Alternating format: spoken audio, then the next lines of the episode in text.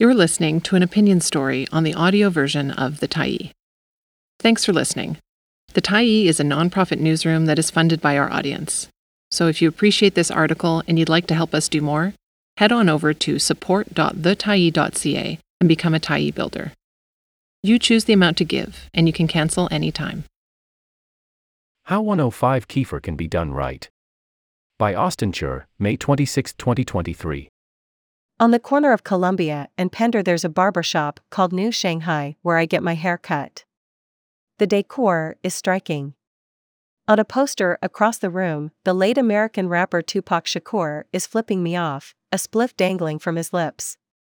Next to me, there's a vivid digital painting of the late NBA star Kobe Bryant. Amidst the contemporary pop memorabilia, there are also inklings of a past here too. A bright cash only sign greets you at the door, and hot towels are kept in decades old steam machines. The chairs are pre 1950s, the leather having that comfortable worn in look of your favorite childhood sofa. It's a great spot. And aside from Pac and Kobe's presence in the room, there's little else new about New Shanghai. The shop has been here since 1963, founded by master barber Jack G., a native of Huiping, China. Since he retired in 2016, a new, younger group of barbers has taken over the space, blending the past and present into a place that is a thoughtful evolution of Barber G's old shop. A few blocks east, another group of younger people helmed by opera singer turned dim sum maestro William Liu is operating Kam Wai Dim Sum, which has been in the neighborhood since 1991. I live a block from Chinatown and frequent the neighborhood standbys of Bamboo Village, Sun Fresh Bakery, and Tinley Market on a near daily basis. When I first caught wind of a proposal to build a condo at 105 Keefer Street in Vancouver's Chinatown, the first word that came into my mind was gentrification. The thought of a condo and the trendy high priced establishments that would likely come along with it left a bad taste in my mouth. Does the historically low income racialized immigrant community really need another home for up and coming clientele in search of made to order acai bowls and walnut pesto pizza? Won't this contribute to the ongoing alienation that many senior community members feel, some even calling the neighborhood Coffee Town and Y Town? What's being proposed is a nine story mixed use condo with businesses and a seniors cultural space on the ground floor. 105 Keefer sits on the site of a former gas station and parking lot adjacent to the Dr. Sun Yat sen Garden, the Chinese Cultural Center, and the Chinatown Memorial Monument. Since 2014, various iterations of the proposal have been through the permitting process, including a 12 story version, which would have included 25 units of housing for seniors, of which 8 would have been at welfare rates. The current 9 story version was rejected by the Development Permit Board in 2017, a decision that was since overruled by the BC Supreme Court that deemed the Permit Board's reasons for rejection as substantively unreasonable as it had not provided enough evidence. Much has changed in the neighborhood since 2017. Chinatown has been battered by the intersecting toxic drug, housing, and public health crises, garnering provincial and national attention. This is an emotionally charged development, one that has been vigorously opposed by those who see it as a nail in the coffin of Chinatown's working class roots. Chinatown is a place that's close to the hearts of many. A neighborhood that historically helped newcomers young and old feel a little more at home, the taste of culturally relevant food, the comfort of communicating in your mother tongue, the security of knowing the community has your back. Over the years, its residents have watched as family run grocers were replaced by trendy juice bars and traditional herbal apothecaries were swapped for vegan pizzerias. In 2015, a 17 story condo at 188 Keefer was dropped onto the neighborhood, igniting mass public outcry and leading the city to implement a downzoning policy which height limited new developments in the area. Just this year, Chinatown has also lost three of its most beloved restaurants Daisy Garden, Gain Wah, and Kent's Kitchen, along with Tinland Cookware, an anchoring kitchen supply store that had been open for 27 years. This is the context that I'm trying to navigate as I express my belief that the 105 Keefer development can be positive for the community. But it can only be done if radical, innovative policies take shape. Consider function over fashion. Much has also been said about the built form of the 105 Keefer development. It's too boxy. It doesn't mesh well with the look of the buildings around it. But culture isn't defined by inanimate objects. It's defined by people. Take Crystal Mall in Burnaby, certainly not an icon of Asian architecture. Dull brick buildings clash against a somehow round yet square tower of off green glass. The interior isn't much better, it seems like the contractors have forgotten to install ceiling tiles for half the place. Yet Crystal Mall is alive. Customers jostle shoulder to shoulder on the ground level, a maze of grocers, butchers, and bakers. On the second floor, crowds sit on cheap tables and happily devour some of the best Asian food in the city. From the outside, it's an eyesore. On the inside, it's captivating.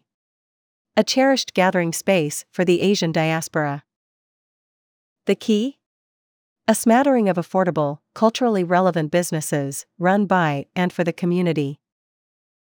Activity on the street helps a neighborhood feel like home.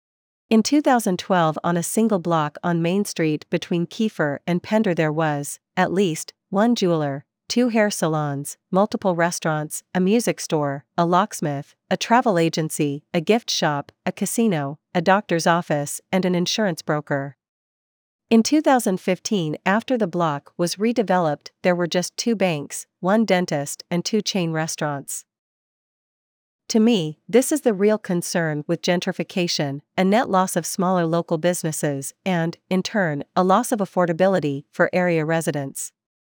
New developments often replace small, fine grained commercial spaces for large frontages with a single anchor tenant. These larger commercial spaces are also out of reach for many small businesses to lease, leaving chains to take their place. When an entire block is taken up by one grocery store, bank, or drugstore, activity on the street suffers. These factors compound to result in a streetscape that is both inactive and alienating for lower income residents. But what if we could make these spaces affordable to the small local businesses we so cherish? In 2022, Vancouver passed the Broadway Plan, which came with some of the strongest renter protections in the country. Most significant was a right of first refusal clause, which gave displaced tenants priority to move back into a new development at their original or discounted rent. In a similar spirit, could we offer legacy or small local businesses first pick on the commercial spaces in the new building? Could we subsidize their rents so they can afford it?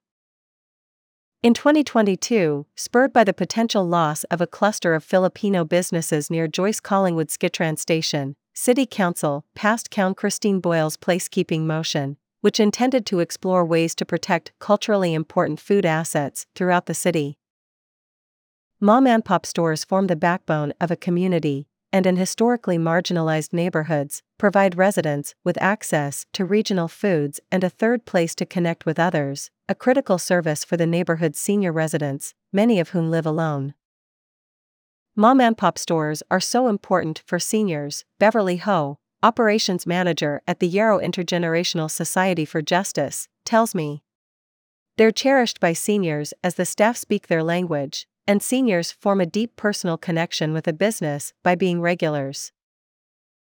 Many of the new stores that have opened in Chinatown are unaffordable, and many of the staff don't speak Chinese, which can be very intimidating to seniors.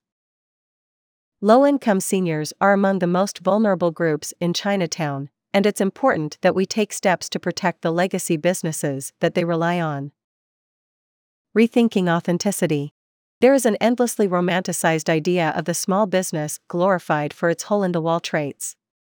I think of the dark, dingy restaurants serving up Yelp approved cheap eats that are 100% authentic, or the quirky souvenir shops so jammed with items they must pose a fire hazard. But have we thought about what those who work in these holes in the wall think of their working conditions? Are they not deserving of clean bathrooms, fire safety, and air conditioning? Or must they toil in decrepit old buildings in service of our nostalgic image of total hidden gems? In the case of Chinatown, I think there's room for both old and new, and that small business earners deserve dignity and sustainable working conditions. But there should also be room for the next generation of Chinatown's residents to decide what heritage looks like and feels like to them. We should also support those who are nurturing those roots, letting them blossom into something new, exciting, yet still true to the past. Chinatown can't solely be a museum exhibit. It's a neighborhood that's evolving, experimenting, and creating. By radically reimagining the way we think about the neighborhood and its heritage, I'm hopeful that new developments can transform it into a place that will be cherished for many, many years to come. I have a vision for summer 2026 in Chinatown that feels radically hopeful, yet possible. On the corner of Columbia and Keefer, Kent's Kitchen is making its long awaited return to the neighborhood. For weeks now, I've walked past the opening soon sign, relishing the fact that I'll again be able to stroll down here and grab a takeout box of noodles that reminds me of a time gone by. Chinatown is a place with a little something for everyone. Familiar herbal shops and grocers spill out onto the sidewalks like they have for years, but above them are gleaming glass buildings that house a mix of seniors and young families. Building fires are less frequent and residents shelter from heat waves in air conditioned units. Yes, there are now stores selling matcha cream puffs. But if that's not your thing, you can still pick up a freshly made pineapple bun for under $3. It's a captivating neighborhood grounded in the past yet looking ahead, one that will define Vancouver for years to come. Thanks for stopping by the Tyee today. Anytime you're in the mood to listen to important stories written well, we'll be here. And if you'd like to keep independent media going strong, head over to thetyee.ca and click on the Support Us button to pitch in. Finally, big, big thank you to all of our Tyee builders who made this story possible.